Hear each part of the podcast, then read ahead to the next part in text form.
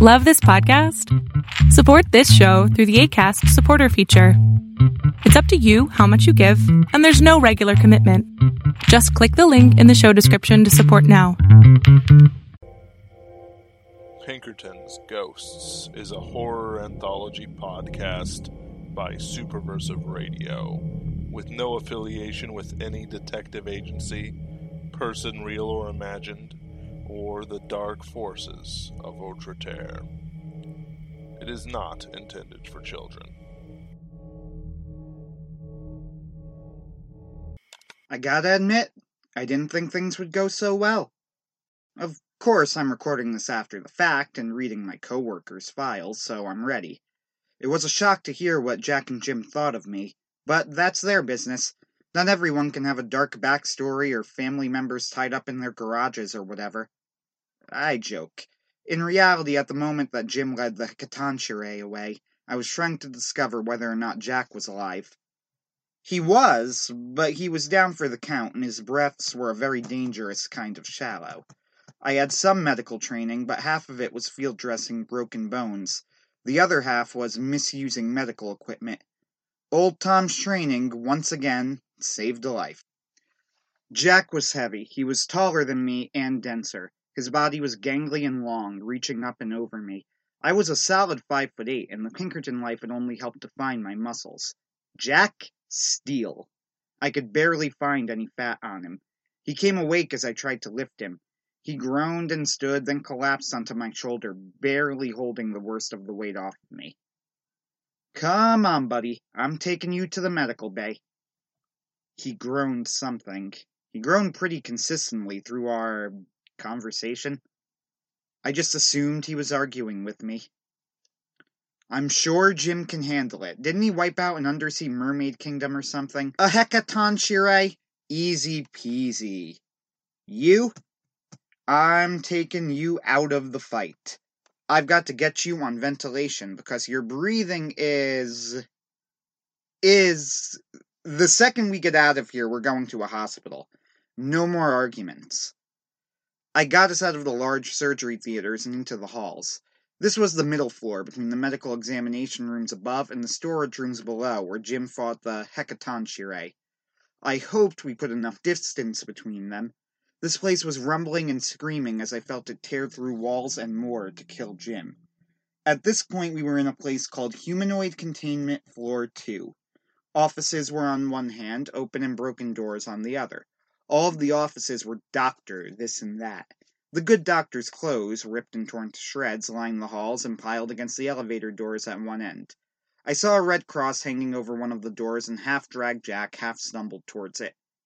How much did Jack weigh? I kicked the door open as gently as I could, slung Jack onto the trauma bed. Whoever these people were, they were prepared. I rolled him over so that he was on his back. His breathing got worse. "Jack, tell me that your lungs haven't been punctured." "No," he wheezed. "Hurts." Something rumbled, and I had to grab one of the cabinets to steady myself. This place looked well-stocked, but they were locked, with no key in evidence. I flipped through the bookcases. They were detailed medical manuals, some strange, like guides for lava burns, others in languages I didn't recognize, but I finally found one that was only for broken bones, including ribs. Not just for humans, too. Huh. Jack wasn't spitting blood, and he didn't have a wet, sucking wheeze either. I needed a few of the things locked behind cabinets, including an oxygen mask.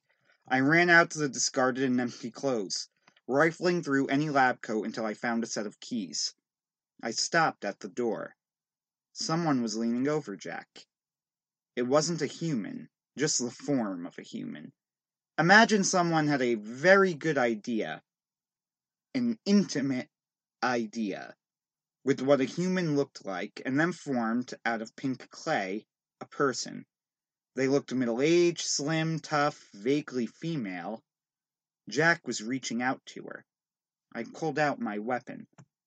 "Step away from the paranormal, Pinkerton," I said. I must admit I was pleased to be on the other side of this scenario. She did, stepping back into the medical bays. On the first of the beds, she slipped up and onto it. She lounged on it. By some trick, she no longer looked like a woman in her 40s, but younger, with blonde hair. I turned to check on Jack. Mom. I decided that his last words wouldn't be him begging for his mother. I kept my gun trained on the reclining figure, but had to turn to start working on Jack. My biggest concern was making sure he didn't suffocate. In general, broken ribs heal themselves. The problem was that I had no idea what broke in Jack, and his case file, Gestures in the Dark, said that he had suffered broken ribs already. His whole rib cage could be free-floating in his body. I needed to make sure he wouldn't suffocate. Pneumonia was also a big risk, besides other lung diseases. I planned it out, some light painkillers, something for bacteria, and then I checked under his shirt for bleeding. When I turned to check on the pink thing, it had changed, transformed entirely to Cynthia. Blonde, shorter than me, with a certain face, a certain eyes, the roundedness of the ears, the slightly upturned nose, the parted lips with perfect teeth behind them. I lost track of Jack. She was naked as she was on our honeymoon. Reclining on a couch, the surf crashing behind us. The Bahamas had been expensive. Nearly everything I had then, but it had been worth it. I could smell the sea and the sun as it kissed her body. Even the tan she got was there, complete with tan lines. What was this? The innocent expression followed me. No, what was that right? Cynthia wasn't an innocent sort of person. She had wants and desires, and she never, ever hesitated on them. Her blue eyes narrowed. There it was. I remembered when I first saw her in high school, trying out for cheerleading as I was prepping an outdoor stage for Oklahoma. I was curly. I joked that I was missing my Lori in costume, and she laughed. Then she looked me over, saw how others treated me, and gave me her number. I had less stage fright opening night than when I first called her. She chewed bubblegum and said she'd meet me to see some action flick I can't remember the name of. But man, our wedding night? The Bahamas? Like nothing else. Of course, then there was the success, the failures, the divorce, the nights of drinking, and Morgana. Morgana. Midnight black hair and legs that went from here to Elfland. Cynthia was a beautiful woman, but Morgana was desire incarnate. I don't know how much she spent on the spells that kept her not only youthful, but at the pinnacle of beauty. But it must have been unspeakable. Gray eyes and a winning smile when she wanted to be winning. I broke from my reverie. I was walking closer to Cynthia, who lay back on the bed and reached out her arms. The eyes were now half black and gray, morphing. The body was now taller, longer, voluptuous. Cynthia was not a small woman, but Morgana... magnificent, perfect, bigger than your hand. A waist crimped just right, a free-flowing curve not even Cynthia could boast of, and hips that... Ah! It's still getting me. Even after everything, she still gets me. Guilt crept into my heart. I forced out Morgana for Violet. I hadn't seen her naked, and I wouldn't ask, but she wore a tight sweater and jeans. That... well... wonderful. I wanted nothing more than to kiss her freckles, her green eyes, her button nose, her swan neck, clench my fingers in her bright red hair and start kissing downwards on every inch of her. Oh, I was foaming at the mouth. The body changed again, growing smaller. Every blink, every gap in my awareness, I saw something new. Now the breasts were Violet's more reasonable size. Freckles broke out across her face and chest I didn't know, and... her waist was less rounded and more proportional to her hips, and her hair was fire red. Green eyes looked back at me with that chipper, playful personality I had grown to love. I was mad, insane. I had to be insane, not to take her then and there. She was open, wanting me. I am a married man, but Cynthia, she had left me, divorced me, married another. She didn't even consult a priest, and now, with all these beautiful women around me, I couldn't even touch any of them. Not even Violet, who liked me, who cared about me. We talked before I went on this mission. I could hear her breathing into her phone. I was somewhere outside St. Louis, munching on food from one of the restaurants Jack recommended, and just chatting. We didn't talk about anything. Hey, Sean, be careful, okay? I want to see you again. And she hung up. She was still reaching out her hands, her innocent, happy, bright face looking at me. Blue, no, half blue, half green, green eyes. What was going on? My right hand interlaced fingers with hers, warm, inviting, welcoming. She wanted me. My left hand's fingers interlaced one, then another, until it hit the ring of dispel, and I stopped. The desire was still there, but the call disappeared. She was not so desirable. I looked on Violet, but in reality, it wasn't Violet at all. Of course it wasn't. The edge disappeared. I wasn't compelled to... I'm lying. To myself, most of all. I still wanted it. Sure, the hypnotism was gone, but the desire was still there. It had been there before I ever saw this... thing. I don't know how Jim and Jack bore it. The loneliness, the coldness. The thing before me burned like a fire. I was being offered warmth, and I wanted it. I ground my teeth and tongue until I could handle it. I bled from the mouth, but it was worth it. Whatever unholy mix was being pumped into me, it wasn't supernatural. I don't know what cocktail of pheromones and scents this thing was giving to me, but I could overcome it. But how much of it was the chemicals? Did I really love Violet already? The idea surprised and scared me. I put it off. I'd have to talk it over with my priest later. I didn't look forward to the discussion. I grabbed the thing and flipped it over, being careful not to grab it anywhere, sensitive. On its back was a tattoo, Orsanto's homunculus for the lonely gentleman. What is up with that company? I made a note to join Jack in a raid or two, tried to burn down a few more anomalous business openings. I grabbed some gauze and tied its hands behind its back. It didn't resist me. I don't think it resisted anything. Did I expect it to hold? No, but I didn't want it messing with me while I took care of Jack. I didn't want to think about why the homunculus turned into what I suspected was Jack's mother. Here's hoping it was desire, not lust, that triggered its body changes. What do you think, Jack? Want to burn down Orsanto Complex as a team-building exercise? Jack groaned. Oh, don't you worry, buddy. I know trust falls are bogus. No, this is going to be arson, pure and simple. But, group arson. We need more corporate events. I got an oxygen mask over his head and his skin started to change to a healthier color. Oh yeah, I could see you've already got some ideas. Jack's eyes closed, but I kept an ear out. His breathing didn't change. The homunculus was sitting up on its knees. I didn't dare think of it as a woman. I just hoped that it was an ethically sourced creation. It made no move either against or for me. My rejection tamed it? That isn't right, but it isn't wrong. I threw a gown over it.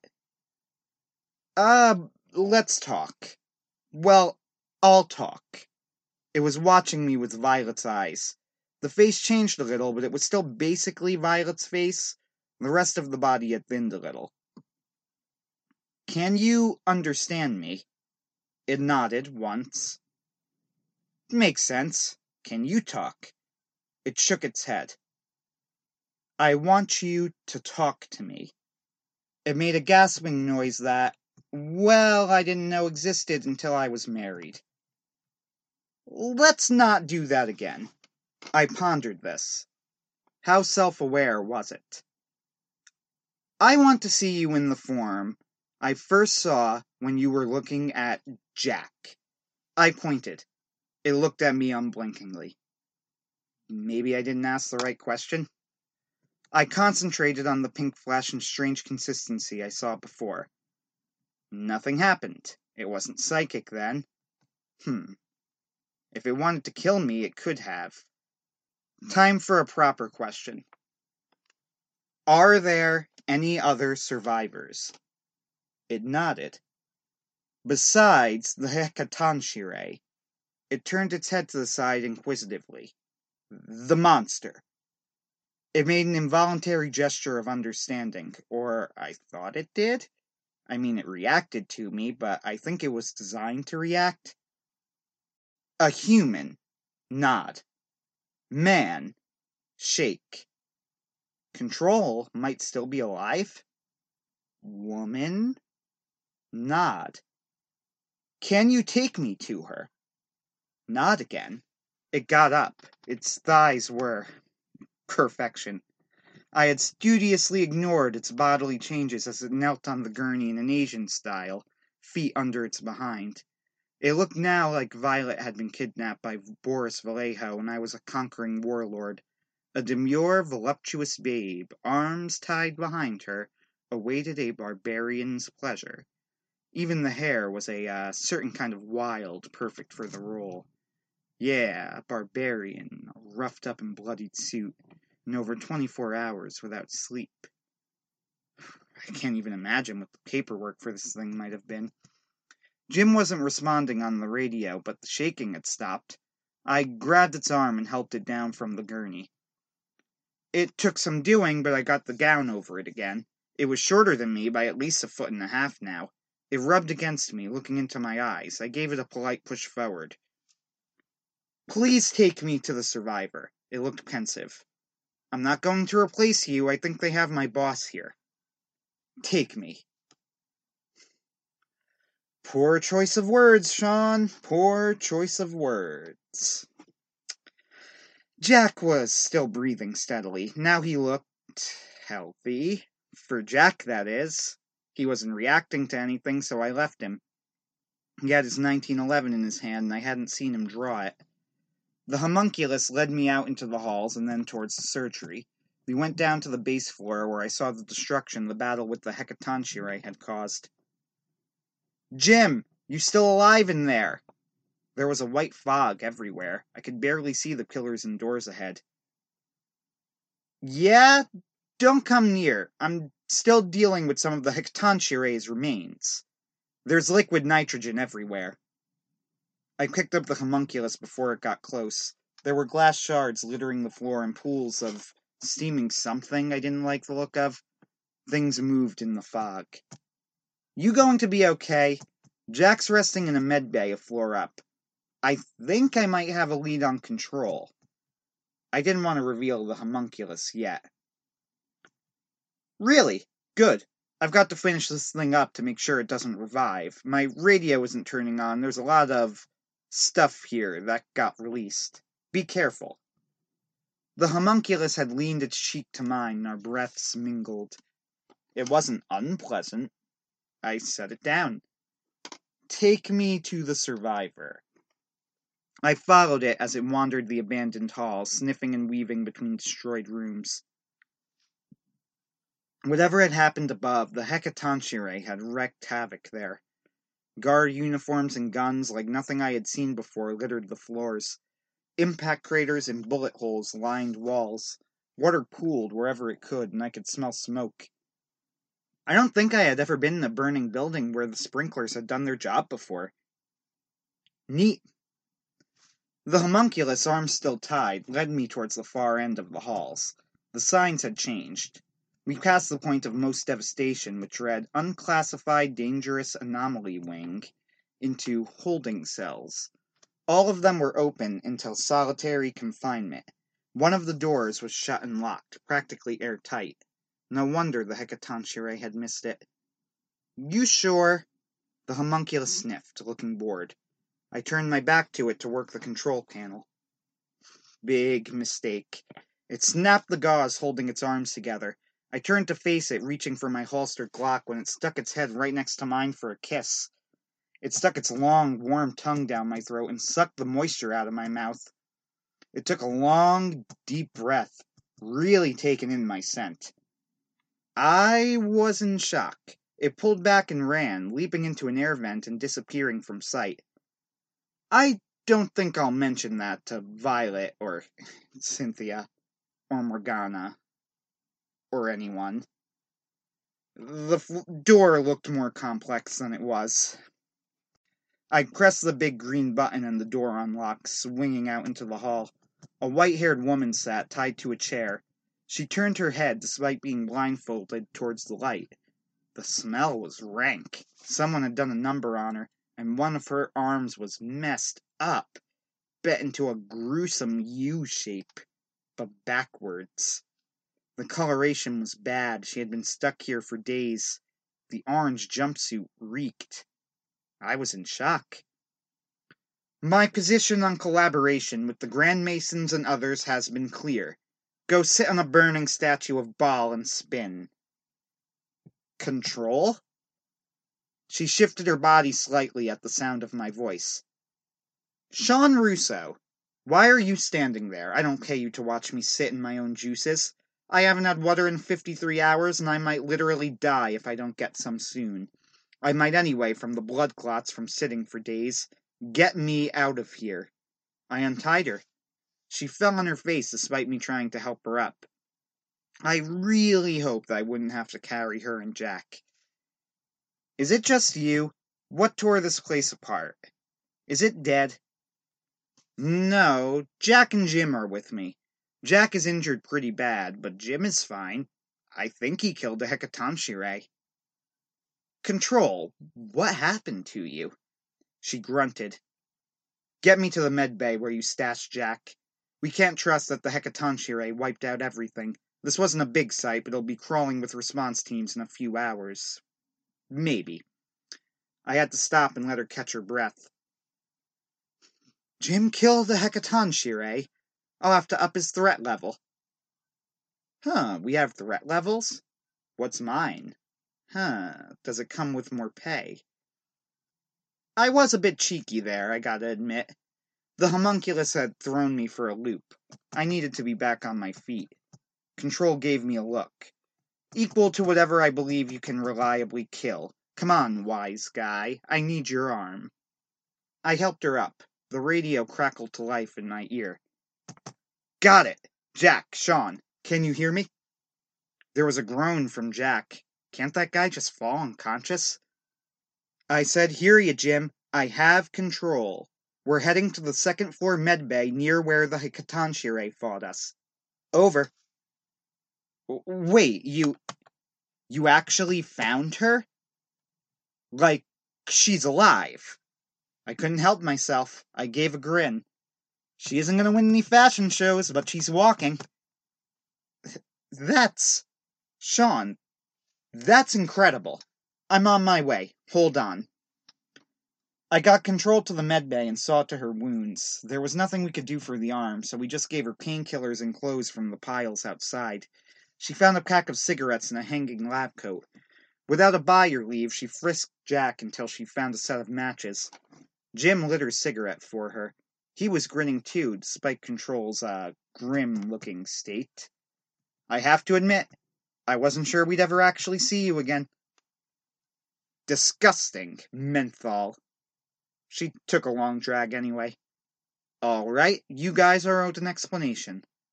Before she could begin, Jack started suddenly. It looked like he had just registered Control was actually in the room. Without a moment's hesitation, Jim rabbit punched him in the nose. Jack collapsed back onto the cot. Jim shrugged innocently. Nothing personal. Jack has to learn his limits. I nodded. I'll tell him he dreamed it. Control waited for us to finish, and it suddenly struck me that scenes like this had probably happened before. I shut up. We've got some time before standard protocol causes a reaction team to look over this place. Fortunately, I know one of the bigwigs in the Security Commission of Prague. Well, that's one of its names, the one we use for it anyway. We've done work with them since World War I. They have a healthy respect for us. She was leaning against the counter, and I could see her properly outside of dirty prison garments. She was a slim woman with mournful eyes. Her teeth weren't very discolored from smoking, and occasionally I saw the silvery line of a scar underneath the bruises and cuts. Someone really had done a number on her. Her short hair was long in the front and covered one eye. She examined the burning tip of the cigarette. "I miss these." "So," I said, looking at my companions. Jim was contemplative. He was thinking about something and only half listening to what we said. His excitement at seeing Control live already faded. Jack was out of it, too. She looked up and noticed us again. "Right, so, back in September, the Grand Masons, using resources subverted from the Commission, raided Central. This was in tandem with other operations across the country, targeting the active Pinkertons. Their goal was to destroy us." "Why?"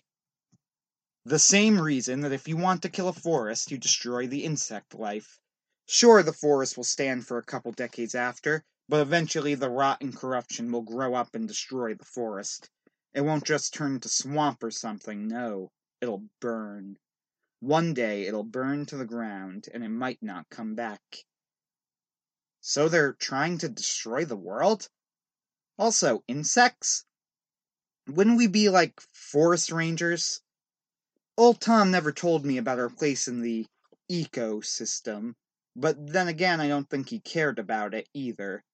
Her response surprised us. "Don't talk about rangers to me, cowards to a man. No, it's more like we deal with the waste. Think about it. The Commission has a Hecatoncheires, and who knows what under lock and key here. Sure, it escaped, but it wouldn't have if the place had followed procedure.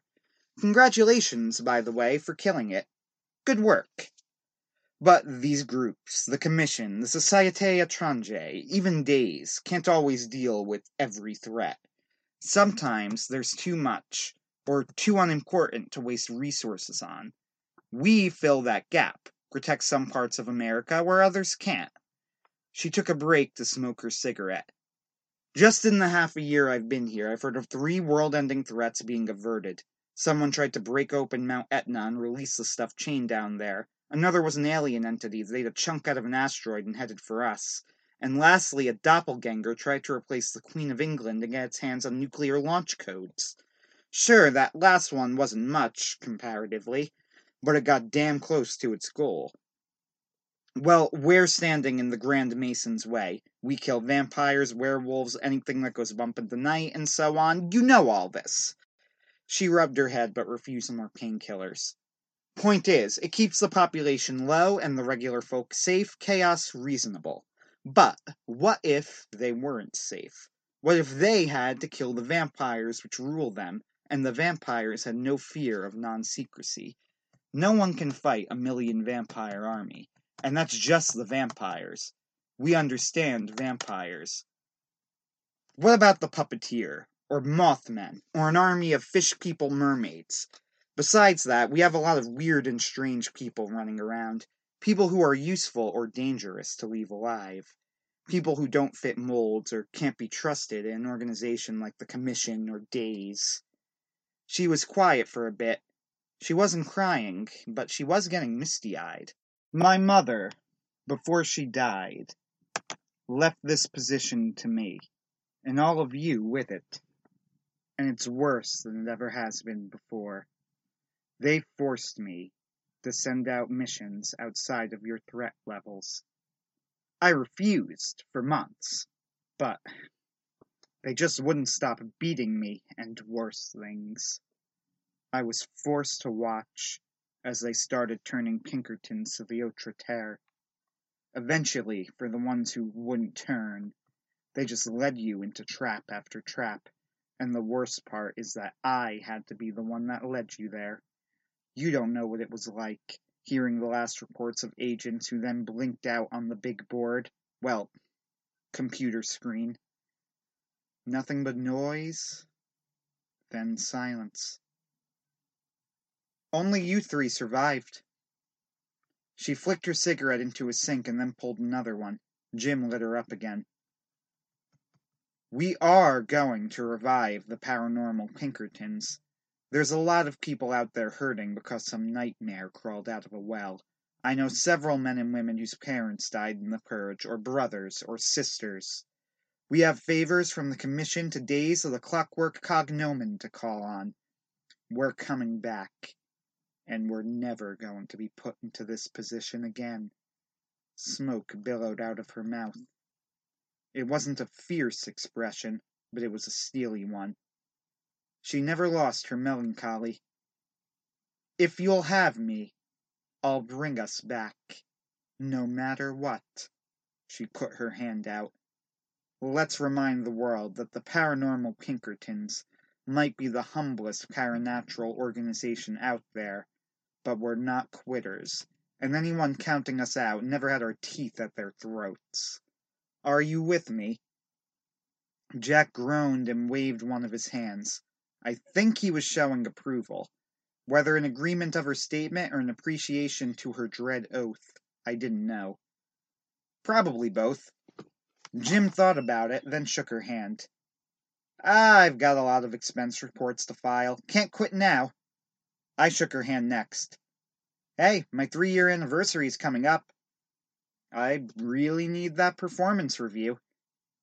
All 3 of you are due for raises, don't you worry. I've had time to think. I've got plans for you all. The rest of our time here was half helping Jim carry a bunch of stuff to Jack's car, which had surprisingly good trunk space, and half watching over Control and a not-quite-comatose Jack.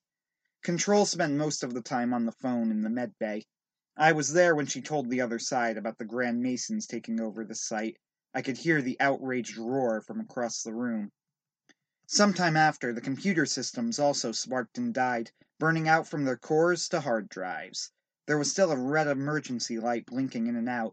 We had nothing to do but wait. Control refused to lay down.